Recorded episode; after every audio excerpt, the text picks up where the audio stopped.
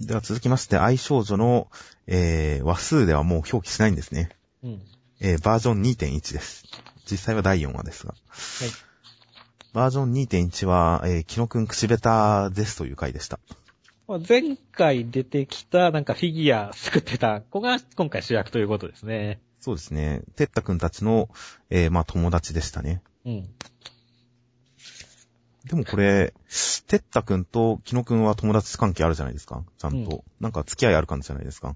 うん。で、銀子ちゃんとハブさんも普通になんか黒バスごっことかやって遊んでるじゃないですか。うん。なんか変な距離。でも、この二人は繋がってないんですね、今。そうだね。微妙な距離感ですね。うん。という感じですが。まあ、ハブさん良かったですよ。ハブさんもなかなか。そうですね。天然姫。天然姫。銀子ちゃんとは違った感じのエロさがあってよかったですよ。まあ、あれですね。無防備ですね。そうですね。無防備エロがあってよかったですね。あざとい。ちゃんとちょっと無、無知っぽい感じもありつつ、ちゃんと恥じらいも持ってますから。うん。ただこのズボン脱がしちゃってすいません、先輩はひどいな、と思いましたけどもね。さすがに。今履かせますって。まあ、すごいですよね。履かせるにしても脱がせるにしても、すごいテクですよね。すごいテクだよ。もう、天然じゃないよ。イリュージョニストだよっていう。アメージングですよ。でも履かせた後にベチコンって女子に殴られて単行部できてる姿は結構僕は引きかけましたけどね。そうだね。これマジ暴力に来られるんだっていうのはちょっとびっくりしましたけどね。まあ、そんな、ちょっと嫌われ、嫌われがちな天然姫ですが。うん、まあ、異性には好かれるけど、同性には嫌われるタイプだよねっていう。まあ、みたいですね。銀子ちゃんとは友達ですが。まあ、今回バージョン2になって、ちょっとキノくんとハブさんの感情を見てると、もしかするとこの二人に関しては結ばれない展開もあるのかなと思ったりもしますけどね。はいはいはいはいはい。もうでもいきなり、そ、そんな、まあハードでもないですけど、いきなり変化球投げてきますかっていう。うん、いやもう恋愛なんて大体成就しないもんですって。いやまあ、必ずしも失恋って意味じゃなくて、うん。結ばれないまま、ああ、今の距離感がっていうことね。もうちょっと、ちょっと好転するけど、的な終わり方なのかもなと思ったりもしますけど。うん、まあ、その辺はどうなってくるかはまだわかりません。最後の引きは結局モテるアプリということになりまそうした。ですね。まあ、ちょっと全然どんなアプリかわからないので、ちょっとそこは、ちょっとでもヒントみたいなの欲しかったですね。そうですね。これだけだとちょっと、次回が楽しみだっていうのにはちょっと一歩い、あと一歩至らなかった感じがありますよ、僕の中では。うん。もうちょっと具体的なことを教えてもらえた方が次回楽しみになったかもなと思ったりもしますけど。そうですね。どう、どういう原理でモテるのかっていうところはちょっと説明欲しかったですね。何が起きるのかとかそういうことについてちょっと気を、気になる、興味を引き立たせるような要素を提示してくれたらよかったかなとは思いますが、とりあえず次回モテるらしいんで、うん。キノくんが一気にモテモテに、そうですね。フィギュアオタクがモテる展開期待してます。本当ですよ、天然姫とやりちん男の関係になっていくのかもしれませんからね。読みたくないな。それは読みたくない。読みたくないな、それ。まあ、、はいい。い展開を期待しています。はい。では続きまして、サイキクソの災難の第90回、クラス会会でした。まあ、カラオケですね。カラオケですね。カラオケにサイキくんが行く。これ、グランドパフェ、グランドチョコレートパフェが食べたいからサイキくん行ってますけど、うん。一人で行った方がいいですよね、絶対。うん。一人で最低時間と、取ってうん入った方がいいですよね。そうだね。もう、今今さ、一人カラオケなんて珍しくもないですからね。一人カラオケに対する抵抗があったのかわかりませんが、まあ、それくらい冷静な判断ができなくなるくらい甘味好きってことなのかもしれませんけど、まあ、そういうことなんでしょう。うんで、まあ、それぞれ客各キャラが歌うっていう展開ですね。そうですね。高橋は演奏中止をされると。うん。今思いますけど、この演奏、演奏中止レーザーが目から出せるんであれば、佐伯くん自分の歌の時にも出せばよかったんですよね。そうそう、勝手にね。誰だよ止めたの？ってなって。うん。そのまま、そのままスルーされたかもしれないんですけど。うんそして、高橋くんの次は、えー、テルハさんですね。これ最初どこからが歌かわからなかった2回見直しちゃいましたよって。いや、これ、歌ってる歌詞、歌はともかく歌詞は最低だなって言ってるのは、細君だけにしか聞こえてないのかなと思ってたんですけど。そうだね。これは多分あれでしょ？この、こんな美しくて性格も良くて、おまけに歌まで上手いかんでも恵まれすぎじゃない？パターンなんて思うじゃない？残念、超うまいのーっていうのがこれが全部歌なんでしょ？これ全部、本当に歌詞だったんですかね？多分そう、そう俺はそうだと思ったんだけど。これ曲名を出してくれればまだもうちょっと判断つくんですけどね。そうですね。ちょっとわかりにくかったですね。結構僕は寺橋さんが困ったり頑張ってる姿が好きなので、うん。すんなりうまくいってるところはそんなに好きじゃないんですよね。逆境に立たされても美少女っぷりを発揮する寺橋さんとか、美少女っぷりを発揮しようとしてるのにうまくいかない寺橋さんは好きなんですけどね。うん。なので今回はちょっとトラブルが足りなくて、まあ、周りの生徒のリアクション、やたらと泣くっていう。うん。寺橋さんの歌が聴けると思ったら泣きてきたよ。マイク越しの声も美しい涙が、始まる前からすでに泣いてるっていうあたりはちょっと面白かったんで、で周りのリアクションは良かったですけどね。うんで、その次がカイドウでした。このカイドウの、あれは、ちょっと本当に悲しいよねっていう。ちょっとリアリティがあって嫌ですね、これは。一生懸命歌ってるけど誰も聞いてない感覚ってね。そうですね。友達とカラオケに行けばともかくとして、敵、敵地で歌うことってたまにありますからね。うんいやこれは本当にカイドウが本気でかわいそうになりましたね。この時はカイ、この時はちゃんと佐伯くんが慰めてくれてるのがありがたかったですよ。そうですよ。いや、もう、佐伯くん、あの、すごい天使だなと思いましたよ。カイドウが不良に絡まれてても見捨てる佐伯くんですけど、さすがにこれは放っておけなかったんだなという。うん。これはちょっと、ここはちょっとホッとしましたよ。そう、ほっとしましたね。そして、粘土という形になりました。天童の歌の地獄絵図は本当に地獄絵図でやばいよね、これ。そうですね。なんか言ったら気絶してたっていうのに対して、てっきりなんかほ、きっとホゲーってくるんだろうなと思ったわけですよ。うん。もう音痴といえばホゲーですから。うん。と思ったら全然違いましたね。すごいよね。これトラウマになるよね。精神病患者の絵みたいになりましたからね。これは確かにちょっとびっくりしましたね。ちょっと強烈すぎましたね。確かに最君と同じくどんな歌か逆に聞いてみたくなりましたよ、これは。で、最後に最君が歌わされますが、これに関しては歌わざるを得ない感じっていうのは結構強引な感じがしましたけど、うん。それはなんかもうちょっと言い逃れできそうな感じじゃないと思いましたけど。でも最後に粘土を使ってその歌うのをかわすっていう感じはちょっとオチが効いてていいなと思いましたよ。そうですね。ちゃんと伏線回収した感じが良かったですね。ただこの後佐伯くん食えたんでしょうかね。いやまあ演奏中止ビームも出せますから。あ、なるほどね。ここで大活躍ということですね。あとまあ佐伯くんは強靭ですから大丈夫なんじゃないですか全然。ああ。まあなんかね、き自分だけ聞こえたつとかできそうですからね。できると思いますよ。右の周り真空にするとかいけそうですからね、普通に。まあ全然問題ないわけですねって。このぶっちゃけカラオケは歌うより食べる派の方が多いと思うっていう。これ全然意味わかんなかったんですけど。確かにこの柱文読んだ時僕もなんか、そうかなって思いましたけどね。ぶっちゃけカラオケは歌うより食べる派の方が多いと思う。聞きたい派もいるの歌う、カラオケって歌う派が一強というか、歌うもんでしょって思うんですけど。他人の歌聞いて楽しいってよっぽどですしね。強烈に上手いか、強烈に面白いか、強烈にその人のこと好きっていうことじゃない限りは、あんまり人の歌歌ってるの聞いても大して面白くも、そうなんだよね。大して得した気分がしない。歌うのが楽しいか、もしくは、その歌うのが楽しい人に付き合ってあげるっていう思い。うん食べに行くって感覚は今まで持ったことなかったですね。そうですね。カラオケでご飯でほとんど食べたことないですからね。あれは結構やむを得ずの選択肢な感じが。この柱文には確かに違和感を持ちました。世間一般の人はどうなのかはわかりません。はい。なんだかんだであれも密室ですからね、カラオケも。人がどう利用してるかはわかりません。はい。では続きまして、イリーガルレアの、えー第5話、えーアクセルさんがユニコーンさん探す回でした。序盤、アクセルさん、ミラさんと、あえーユニコーンを探しに行きますが、ミラさんはちょっと読者視点キャラとしては弱い感じがしましたね。とこう、もっと突っ込める感じがあるじゃないですか。アクセルさんには。うん。直で突っ込まないじゃないですか、ミラさんは。うん。すごい、まあ、遠慮してるし、ちょっと同調してる感じもあるしねっていう。やっぱ川崎さんにも言ってほしかったですね、ここには。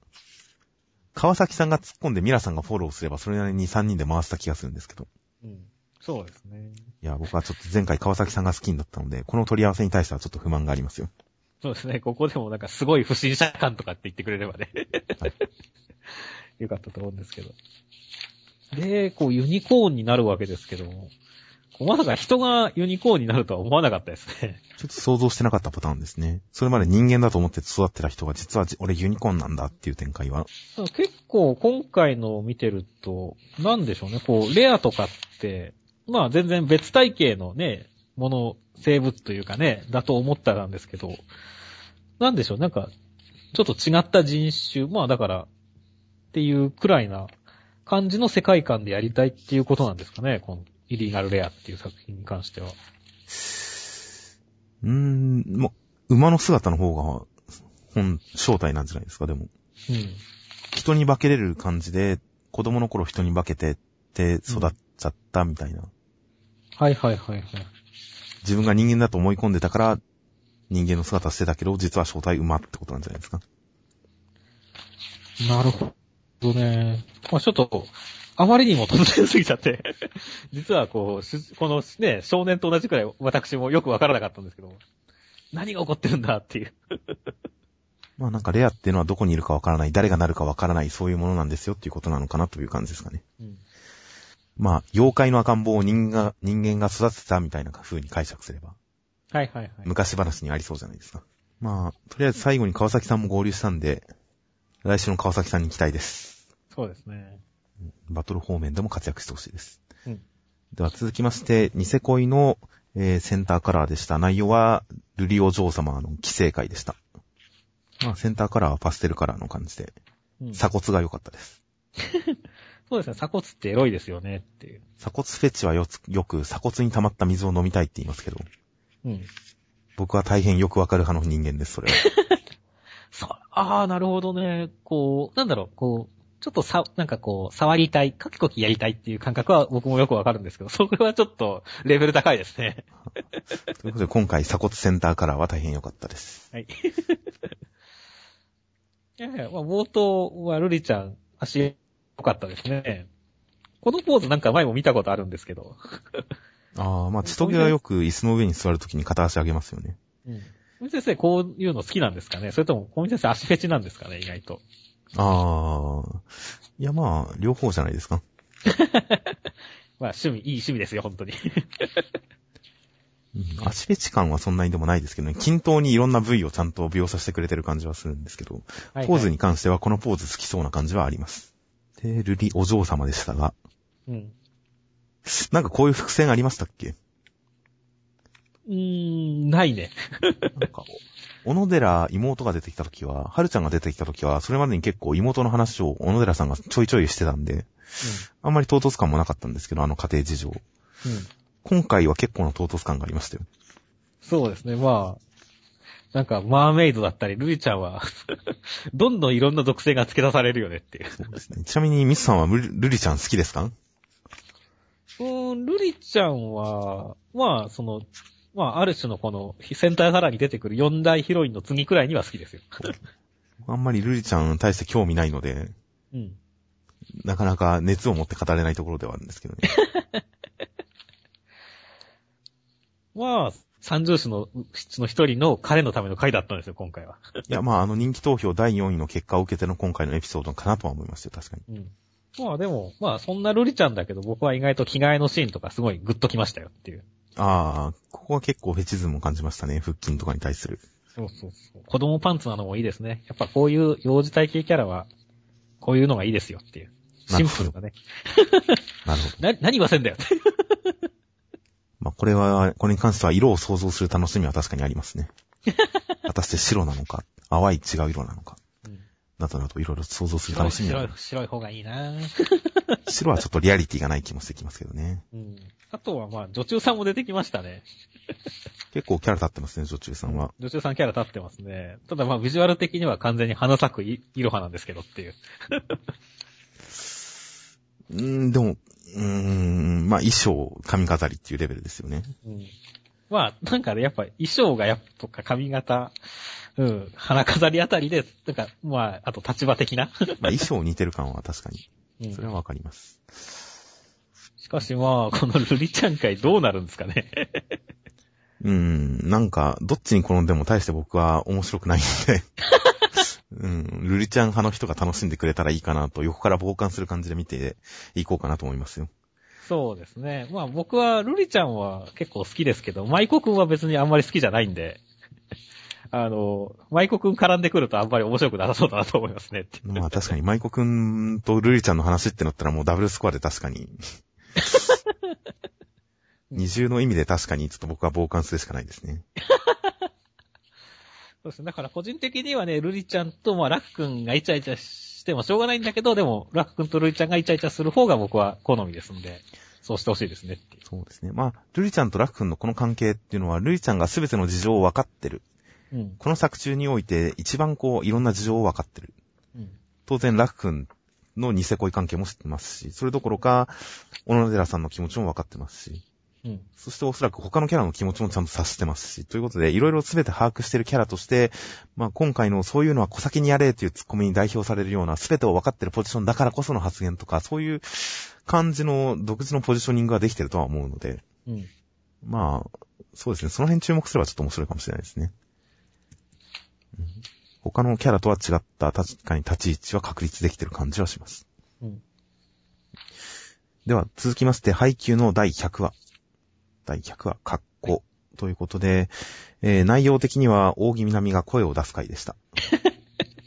そうですね。OB 含め声を出しました。まあ結構この冒頭のカラスモが成長した描写は結構良かったですね。そうですね。結構地味に、いいか、面白い感じに描きましたよね。このすごい、一個一個のプレイにに冷静になってる、丁寧になってる、ね、自信を持っているっていう、こういう、ちょっとした描写がすごい上手いなと思いましたね、本当に。リアリティありますし。なんかやっぱ、画面のトーンの使い方とかも含めて、このちょっとプレイの深い感じっていうのを表してるのはうまいなと思いましたね。まあもちろんその解説もいいですしね。そうですね。で、まあ、本来だったらね、これで、なんかカラスの強くなってるで終わってもいいんですけど、結構、この後ね、ちゃんと古舘先生は、こう、相手に立った視点での物語って結構書きますよねっていう。そうですね。負けていくチームに対する愛情がちょっとズバ抜けてますよね、やっぱり。うん。古舘先生は。うん。いやーだからここは、だから本当に、この配給の、ある種のすごい特徴であって、すごいいいところだよねっていう。まあそうですね。ただまあ、今までにやったことであるっていう、ちょっと被り感、ネタ被り感はなくはないですけどね。うん。まあ、そうだねこっちうんアッキーくん首相、アッキーくん首相とかがちょっと今回のチームの特徴ではありますけど、ちょっと OB の人がいい感じに、本気も必死も一生懸命もかっこ悪くないと言ってくれるといううん。うん。感じがこのチームのちょっと特徴には一応なってますけど、ちなみにこの発言した時に周りの人が何誰何宣言ってちょっとおなんか不審がってる感じがあるじゃないですか。うん。なんかでも試合中に上からチームと会話してて、この感じの会話してたら、なんとなく横で察せる気もしますけどね。うん。まあ、そうですね。腐ってる後輩をたしなめてるんだろうなって普通に察せると思うんですけどね。うん。い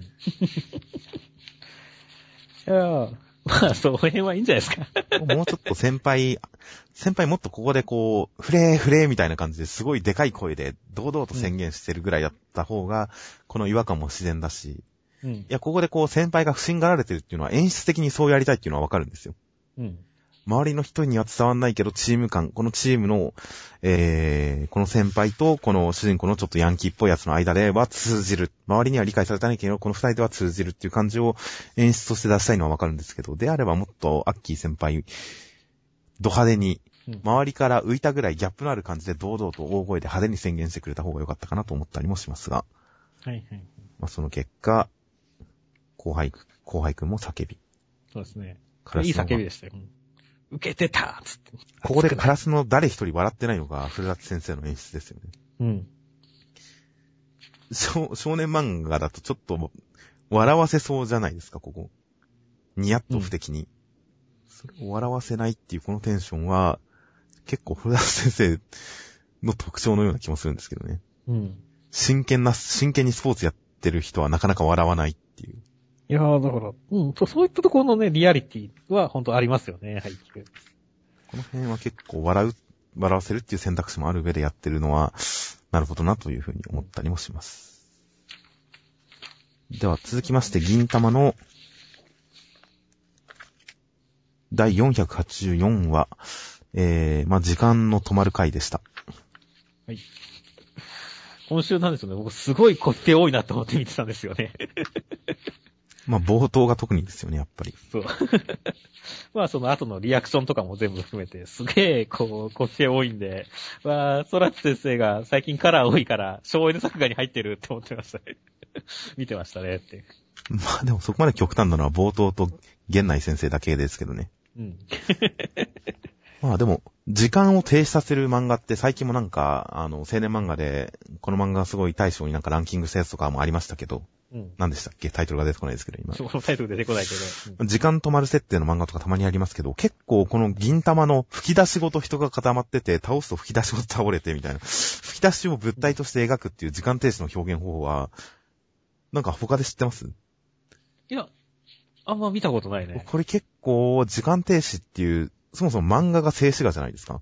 うんだ。から動画に比べてやっぱり時間停止って表現しにくいところを、こう漫画的に表現する、この方法ってす結構すごいいい方法だなと思いましたし、うん。同時にこれだと、後の時間を移動する展開の時にも、うん。銀さんたちが状況を把握してるっていうのが、つまり読者と同じタイミング、同じ量の情報を把握してるっていうのもすんなり受け入れられるじゃないですか。うん。吹き出しなんだこれっていう。その状況説明の効率性っていうことにおいても、この時間停止描写、吹き出しがそのまま止まってるっていうのは、まあすげえメタ的ですけど、うん。いやでも面白い表現だなと思いましたね、これ。そうです、ね。ちょっとした発明なんじゃないかと思ってます。いやもう、ソラ先生さらっとやりますからね、こういうところうまく。はい。ということで、ちょっとその辺は僕感心しましたね。ねまあでもね、時間が止まったら、まあ本当に、銀さんが、のたちと同じようにやっぱエロい方向に行きますよねっていう。まあそうでしょうね。当然ですね。当然ですよね。それは当然ですよ。なのでまあ、ちゃんとこの男二人がエロいこと考えて、神楽が止めるっていう展開を挟まれたことによって、ちょっとやっぱ親近感が湧いていいですよね。エロいこと、そそりゃ、エロいこと思わなかったら嘘くさくてしょうがないですからね。いやこの後ね、クッションはうまいですよね。そうですね。この展開はとても大事でした。読者にとっても大事な展開でした、ここは。そしてその後は鼻くそ展開。この、まあ、鼻くそ展開と、その後の長谷川さんの点のすごい面白かったですね。最後の普通に死んだっていうところまで行くと、え、じゃあ時間停止関係ないんじゃんって話になりますからね。うん。時間停止関係なくただ死ぬ予定だったってだけですからね。あでも本当にこの 段ボールのところすごい良かったんですよね。電柱のさ、段ボールの方に授業させたんかいっていう、すごい面白かったですね。いや、だから結構ね、結構、ずーっと笑わせてもらいましたよ、今回のピンタは。いやまあ、ここに来て、時間停止からまさかのループ展開ですからね。うん。何度やり直しても助けられないという、最近で言えばシュタインズゲートな展開ですから。結構この展開、面白そうな設定っていうものに、さらに、ちゃんとストーリー性っていう意味でも、それなりにこう、王道なストーリーを持ってきて、ループもんとしてどう決着をつけるか、とても楽しみです。楽しみですね。では続きまして、ブリーチの第571話、V、バニシングポイントのグエナエル・リーさんが、野中ちゃんにびっくりする話でした。まあ、グエナル、グエ、グエナエルさん、グ、グエ、言いにくいなグエナエルさんですね。うん。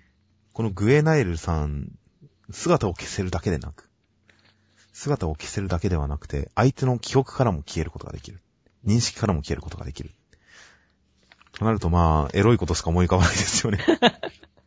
本当ですよ。なんでこんなね、切りつけたりしてるんですかっていうね、もっとエロい方に使いなさいよって思いますよねっていう。当然ですよ、ほんと、そんなのは。まあ、グエナエルさんがちょっとやっぱイかれた感じの見た目、そして表情、言動っていうのがやっぱその辺の違和感も消してはいますけどね。うん。下水けれど、うん。下水けれど、エロいことよりこういうことの方が楽しいんだろうな、この人っていう。だけど、それは、ね、こう、成就できないっていうね。こう、野中ちゃんがとんでもなさすぎてっていう。これ面白かったですね、やっぱりこのリアクション。面白かったですね。見た瞬間に、もう殴る、姿を現した瞬間に殴るという。記憶にないのに殴るという。うん。でこれは、やっぱこの反応が、まあ、グエナイルさんの予想を超えてもいますし、展開的にもちょっと読者の予想をさらにちょっと上回ってる感じがして、うん。いや、この展開は良かったですね。やっぱ予想は裏切るのが王道ですからね。そうですね。いや、はい、本当に良かったですよ。本当ですよ。エロいことをするとばかり思っていたら、エロいことしないっていうこの予想を裏切る展開。あそこもね。びっくりですね、ほんとこれは。上ナエルさんな、ツッコミ面白いんだよな。ヤチルちゃんが、本能かっていうところまではわかるんだけど、よく見れば小娘のくせにファンキーな髪の色しとるしとかさ。いや、髪も、顔もまるで山猿のような野生味が溢れとるわいっていう。なんだそれっていうね。ことか俺すごい好きだったですね。色に関しては正直本誌でだけ読んでる人はそんなに記憶にないですけどね、やつるちゃんの髪の色って。うん。そうアニメだね。、アニメで追っかけてる人はそれはわかるでしょうし、あといろんな観光物で見てる人もそれなりに、まあいい印象あるかもしれませんけど、うん。うん。本誌だけで見てるとファンキーな髪色してるんだっていうグエナレルさん初の情報として受け止めちゃいますしね。そうだね。まるでグエナレルさんが他の人とは違った着目点を持ってるような、着眼点を持ってるような風にも聞こえて、このセリフは確かに印象的でしたよ、妙にそ。うそうですね。で、当のヤチルちゃんもすごい良かったですね。この、今はケンちゃんいないから、私が切ってもケンちゃん機嫌悪くならないよねっていうところのこの目、すごいいいですねっていう。ああ、刀の光が反射してる目つきですね。そうですね。いやー、幼女怖いですよっていう。まあまあ確かに。結構このキャラクターがよく現れてていいコマですね、ここはう。ん。で、これはまあ番、まだ司会だと思い、な思いますけど、三歩拳銃でもできますからね。はいはい、視界ですね。なんですね、このへ、汚い森蔵とキッコロみたいなのが出てきて、まあ、森蔵は森蔵ですけど、完全に。キッコロはこんなんじゃなかったと思いますけどね。そう、そうだね。うん。まあ、もうちょっとね、うん可愛い感じだったけど。まあ、とにかく、わからない獣が2匹出てきて、まあ、強制的にというかね、勝手に三連撃になるっていうことなんだよね。はいはいはい。能力としては。単純な剣撃としてだけだったら面白い能力だと思いますね。そうですね。普通に刀だけで戦うんであればかなり厄介な能力だなという感じはあります。うんただまあやっぱりこれだけの能力だと、えー今回のクイーンシーたちさんたち相手に戦うんであれば、あまり決定打にはならなそうな気もするので。そうですね。なのでまあ今回このままの流れで、ケンパチさん来てくれてもいいかなとも思いますけどね。うん。そうだね。ちょっと俺の野中に何してんだくらいのノリでね。結局、刀の名前聞けたんでしたっけ、ケンパチさん。どうでしたっけ？ごめん、ちょっとちゃんと俺も覚えてないです。まあとにかく、もう未だに刀の名前も知らずに戦っていたケンパチさんですから、うん。もう一気に挽回まで行ったらどうなっちゃうかわかりませんから。うん。ちょっと、ケンパチさんは早く見たいなという期待があるんで、このままの流れでテンポよく登場してくれてもいいかなと思いますよ。そうですね。では続きまして、ソウルキャッチャーズの第41話、えー、もうすぐ4月だな回でした。はい。まあかなり次年度に対する準備感覚がありますよね。そうですね。やはり本当に今回も流れるような、こう、展開でしたねっていう。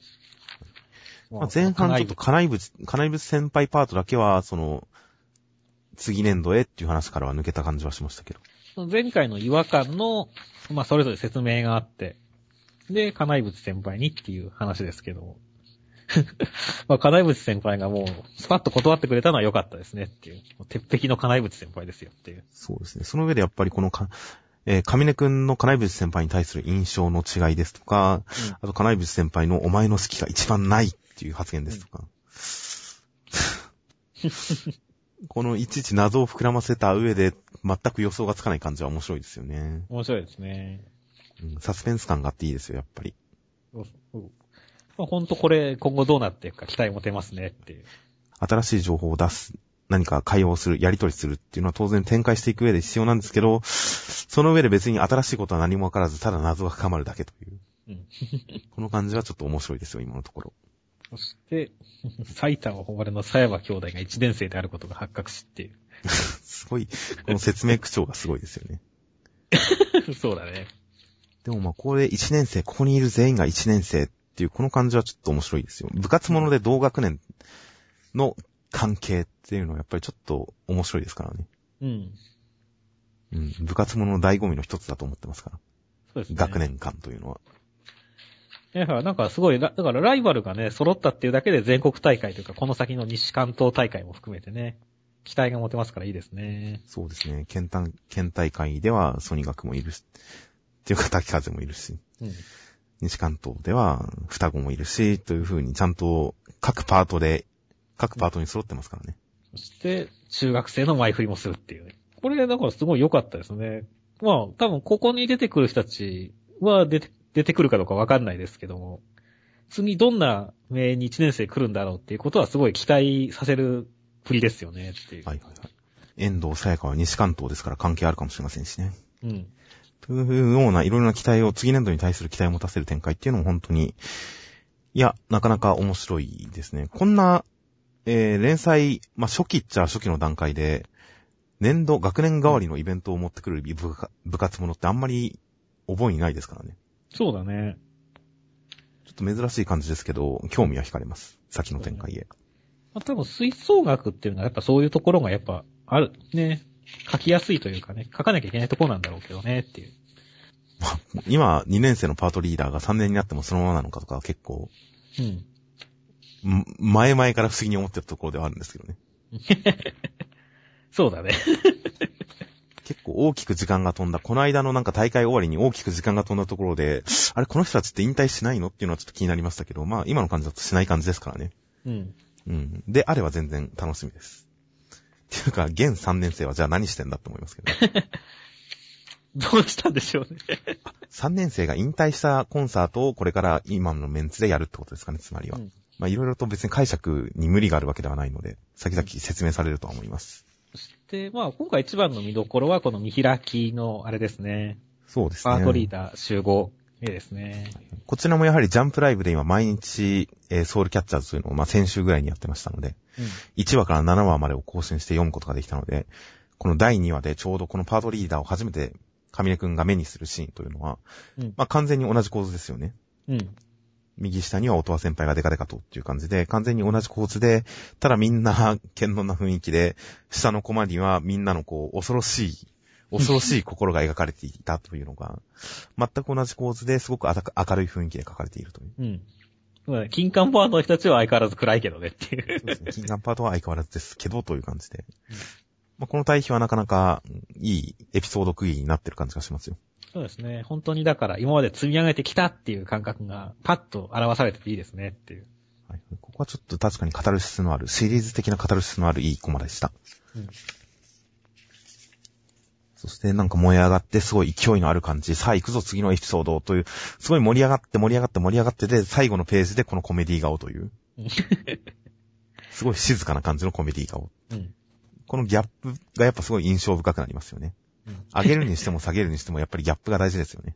やっぱ大事ですね。下げ下げてから上げるか、上げてから下げるか。うん。まあ次回は桜祭りと。祭りじゃー。祭りですね。これどうなるかはわかりませんが、なんか、コメディ会なんですかね。楽しみですよ。そうですね。楽しみですね。では、続きまして、こち亀の、えー雪国会でした。うん。まあ今年は雪多かったですからね。もう見飽きましたね。ま神奈あ実は、神奈川でも膝上まで当然来ましたし、一番積もった時は自転車の車輪が埋まりましたからね。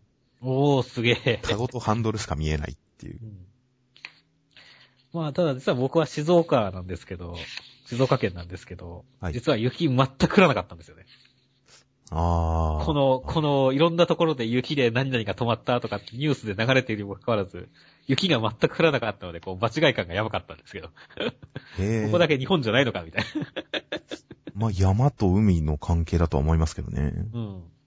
あと、うん。結構お隣の県とかはどっちもすごい降ってるのに、愛知県も神奈川県も。はい。こちらのところだけはもう全く降らなかったからね。いや、まあ、良かったと思いますよ、それは。逆にね。あそこまで行くとさすがに迷惑でしたからね。また僕は雪が降ると必ず雪だるまを作るっていうルールを自分に課してるんですけど、ほうほうほ大変でしたよ、ほんと。う。それはどういうこと？いや、もうすごい積もってますし、うん雪だるま、しかも雪質がすごく作りづらかったんで、雪だるまを。うんサラサラしてて固まらないので、うん。作ってるうちにもう、手は冷たくなってきますし、寒くなってきますし、うん。しかも結構忙しい時期だったんで、もう時間もないですし、ほんと大変でした。でも作るんだね。まあ、ルール大事ですからね。そうですね。ということで、雪国会議。そうですね。まあでも、こういう雪国会見てるとね、本当に、あの、結構、雪国の人の視点で書いてるけど、どういう気持ちで見てるんだなって毎回思うんですよねっていう。雪国の人がこの話をってことですか？そう、そう。なんだろう、こう、まあ、ツッコミがあるけど、なんかこう、面白いのかなっていう、当たり前のことをなんか書かれてるだけで、どうなんだろうっていう。ああ、それはあるかもしれませんね、確かに。うん。ああ、そうですね。当たり前すぎて面白くないってことはあるかもしれませんね。うん。その場合は逆にちょっとこう、得意とは違いますけど、うん。そうそうそうなんだよっていう読み方になるんじゃないですか？はいはいはい。うんどうなんでしょうね。神奈川とかで、こう、例えば横浜以外は、神奈川っていうか横浜以外って呼ぶべきだみたいな。うん。か横浜以外の神奈川なんてどうせみたいなネタを出てると、ちょっと自虐気味に、でもちょっとなんか、やっぱ笑っちゃいますけどね。そうそうね、そうなんだよね。はい、神はい横浜以外の神奈川は本当山だからね、みたいな。田舎だからね、みたいな。そういうことを神奈川知識としてどっかで紹介されてると、そうなんだよってちょっと笑っちゃう感じはあるんで、その感じじゃないですかね。なるほどね。いや、まあ、静岡県民はよく爽やかと、静岡県にしかないファミリーレストラン、爽やかっていうね、ハンバーグ屋さんがあはい。ハンバーグ屋さん。聞いたことはあります。そうですね。の話題とかを言うと、なんで、都会、他のテレビ局とかこんな当たり前のものをこんなありがたがってるんだろうって毎回疑問に思って、全然面白さがわからないんですよねっていう だからきっと雪国の話をされてる雪の人たちもそんな気持ちなのかなと思いながらね。それはったんですよ。それはまた違うと思いますけど、違うのかなお店のチェーン系の話は、うん。クリエイトが関東にしかないって聞いたとき僕びっくりしましたからね。関東っていうか、ほぼ神奈川にしかないっていうことを聞いたとき僕びっくりしましたからね。う んそれはまたちょっと違ったご当地ネタだとは思いますけどう。ん。なるほどね。では続きまして、アイアンナイトの第13話。えー、内容としては、第1部完。っていう感じですかね。そうですね。そして1年後という感じになっていました。そして菊田さんとの戦い、最終決戦とかね、最終戦ですね。クライマックスですねっていう。このバトル描写はとても良かったですよ。よかったですね。この横に対峙してる構図もすごい良かったですし、バトルそのものもすごい迫力ありましたからね。はい今までのバトル描写の中でなんか一番贅沢にコマを使ってる感じがしますよ。うん。大駒もちょいちょい入って、ダイナミックな感じで、いや、本当にバトル描写に関しては、や、八木先生はかなり、かなり優れたものを持ってると思うんですけどね。ほんと迫力ありますし、ね、重そうな感じ、痛そうな感じ、すごいですよね。はいはい。焼けただれた木倉さんとかもいいですね、ビジュアル的にも。このね、戦闘描写数ページだけで結構、おーおーってなりましたからね。はいはいはい。で、ラストもちょっと木倉さんが焼けただれて、で、最後目玉をつけようとしたところを桜山さんに撃たれる。うん。で、なんか静かに倒れる。うん。この辺の展開まで含めて、落としどころまで含めて、この一連のバトルは本当、え、やっぱ、良かったですよ。カタルシスもありましたし、気持ちよさもありましたし、なんか終わっていく空気もありますし、いや、うん変な意味ではなくてですけど。そうです。いや、本当菊田さんがね、最後のでね、いいキャラだったし、こうね、自分のこの、なんかほんとキャ自分のキャラを貫き通したっていう感じはしますよねっていう。ボロボロにやられても最高だーって言って、ね、目玉、ね、諦めずに目玉つけに行って、で、やられてもこう、ま、マジやべえって言って死んでいくっていうところとかね。本いやなかなか本当的な印印象的で良かったですよ。そうですね。敵がやっぱ魅力的だと、バトル盛り上がりますねって。そうですね。そして、まあ一年後になりますが、いやー、うんこれ1年後って見たとき、すごい嫌な予感走りませんでした。いやまあ当然ですよ、そりゃ。で、このな、で、こう、もうダメかって言って流れ来たときに、わー、しまアイアンナイト終わっちゃうって思いませんでした。まあ当然思いますよ、そりゃ。